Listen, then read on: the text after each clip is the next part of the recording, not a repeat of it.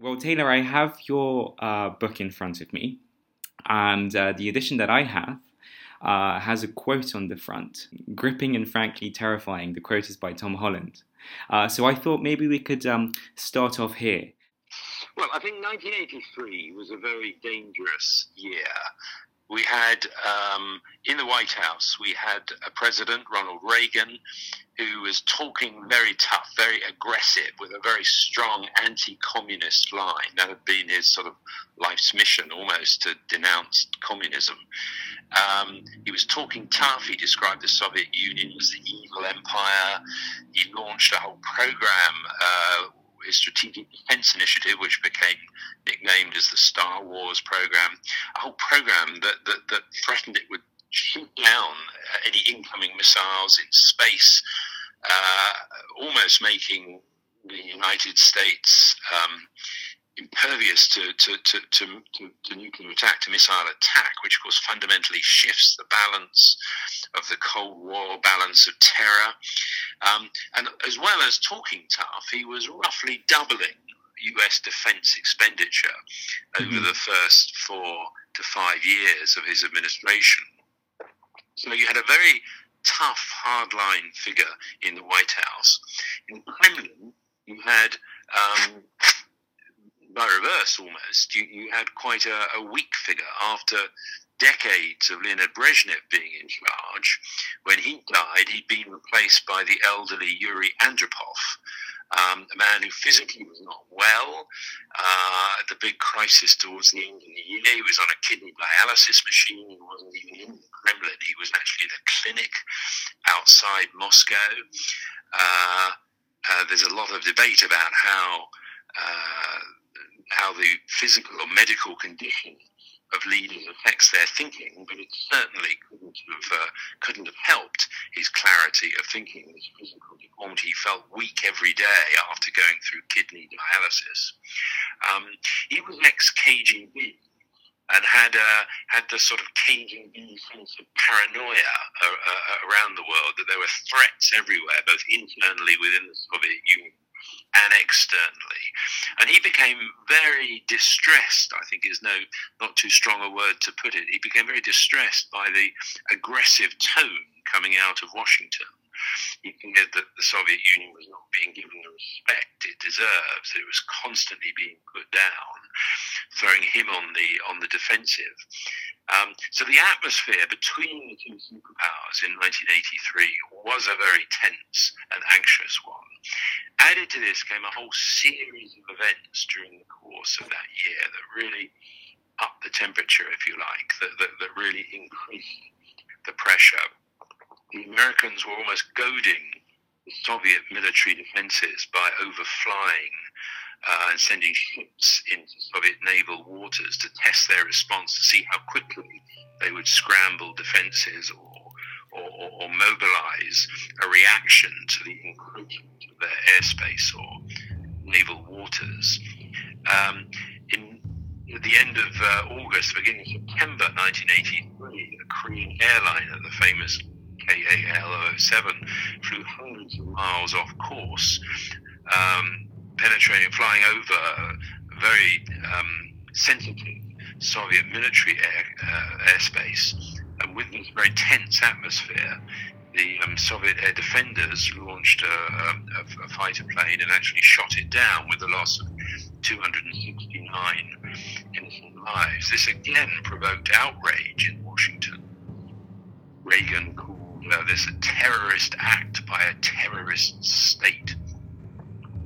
Uh, and so the tension rose. There were a series of other incidents, uh, uh, nothing really to do very much with the um, Cold War rivalry, but which further increased tension. There was a, a bomb against the US peacekeeping US Marines based in Beirut, launched, we now know, by a group calling themselves Hezbollah. It was one of their first actions on the world stage.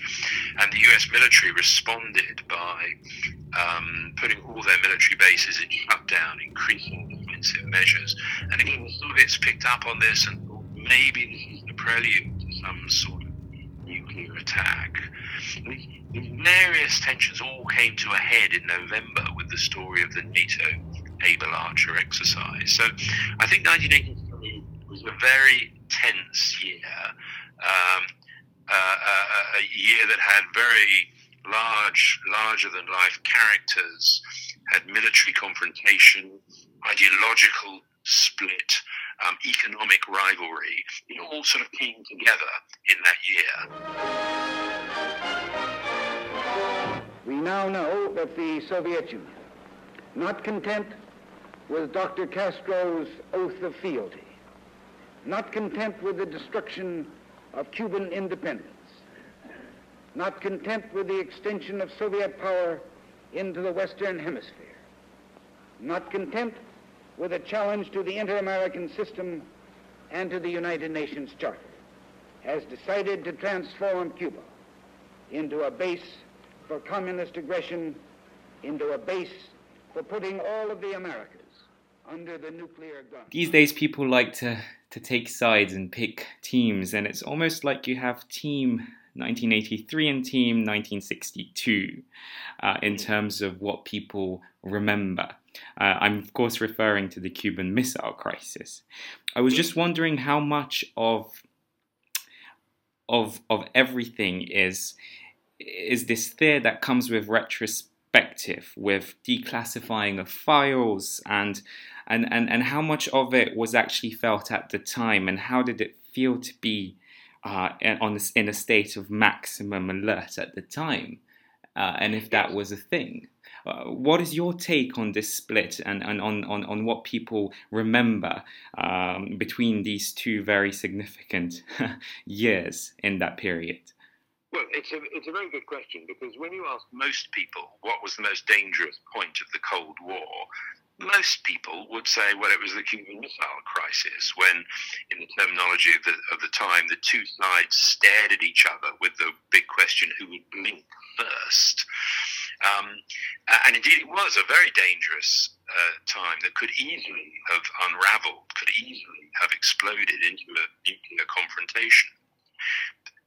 Difference between the events of October 1962 in the Cuban Missile Crisis and the events I describe in my book in November 1983 is that the Cuban Missile Crisis happened very much in the public. Uh, television programs, news programs were full of the president's latest statements, of the meetings in Washington, of the U.S. Navy uh, carrying out a blockade around Cuba, of the uh, activities building the missile stations in the Cuban island, on the island of Cuba. This was all very, very public. In America, people um, at work started to measure out the nearest route to the to, to, to the, the fastest route to the nearest air raid shelter. In Britain, people were very concerned. Somebody wrote into Panorama, the BBC Panorama program, um, on the on the um, telephoned in rather while the program was going out, saying, "Is it safe to send my children to school tomorrow? You know, if the bomb is going to come, do we want to all be separated? Maybe we should all stay at home, not go to work, not go to school. Um, if we're all going to be annihilated." You know, people were very afraid of what was happening in '62 because it was a public event. Events in 1983 were totally secret. Nobody, people knew it was a tense year, but nobody knew how close it came, particularly on the night of the 9th of November 1983, when the Soviets very nearly launched a full scale nuclear attack upon the West. Often, when I talk, um, people who were women who are Greenham, Greenham Common protesting, one of the big protests against the installation of uh, American missiles in the UK, often they get up and say, You put down the Greenham Common protest, you don't give us fair due. Uh, and my answer is simply, well, you had what you thought was the most frightening event in your vision, the, the, the coming of Pershing missiles to the UK and cruise missiles located in the UK. In fact, what was going on behind closed doors was far more de- dangerous than anything you were protesting about. So the difference between 62 and 83 is this fact that in 62 it was a very public confrontation uh, in 1983, nobody knew how dangerous the situation had become and how close we came. And it's only now, many decades later, with the uh, sufficient number of documents, secret documents, secret records, accounts uh, coming into the public domain that I can actually put together the story uh, really for the first time. You uh, talk about the importance of being inside the mind of leadership.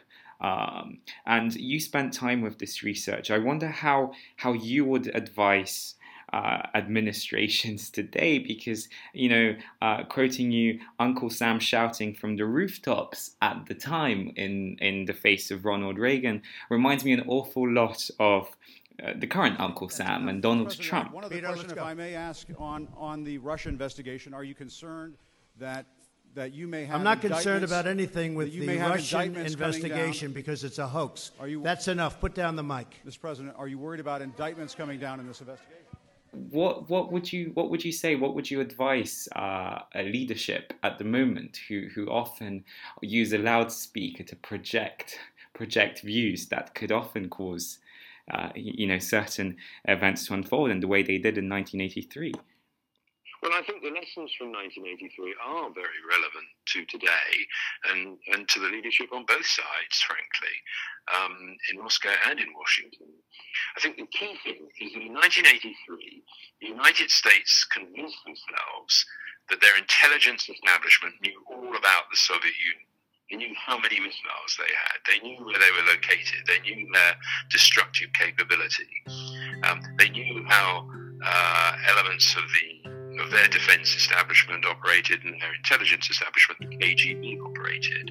They felt they understood the workings of the Soviet system, how its economy functioned or, or, or malfunctioned. What they had absolutely no idea of was what the Soviet leaders were thinking. They had got no way, no intelligence, and no diplomatic channels that relayed the thinking and the uh, the scare building up, the war scare building up amongst the Soviet leadership. And I think that's just as true today. We might think we know all about Iran or North Korea, but unless we speak to the leaders, unless we build up a dialogue with them, it's impossible to know really what, what the other side is, is, is absolutely thinking. And that's as true uh, today as it was in 1983.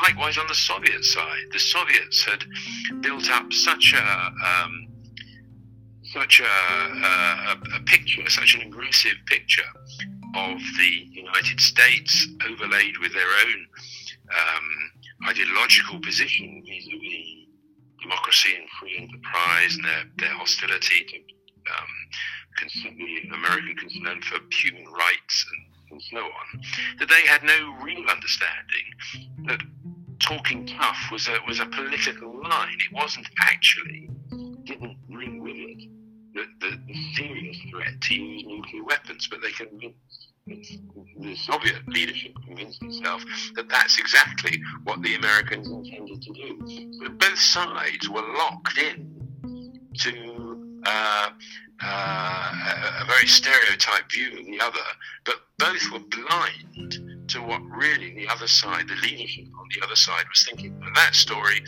is as relevant to the 21st century world as it was to the Cold War world.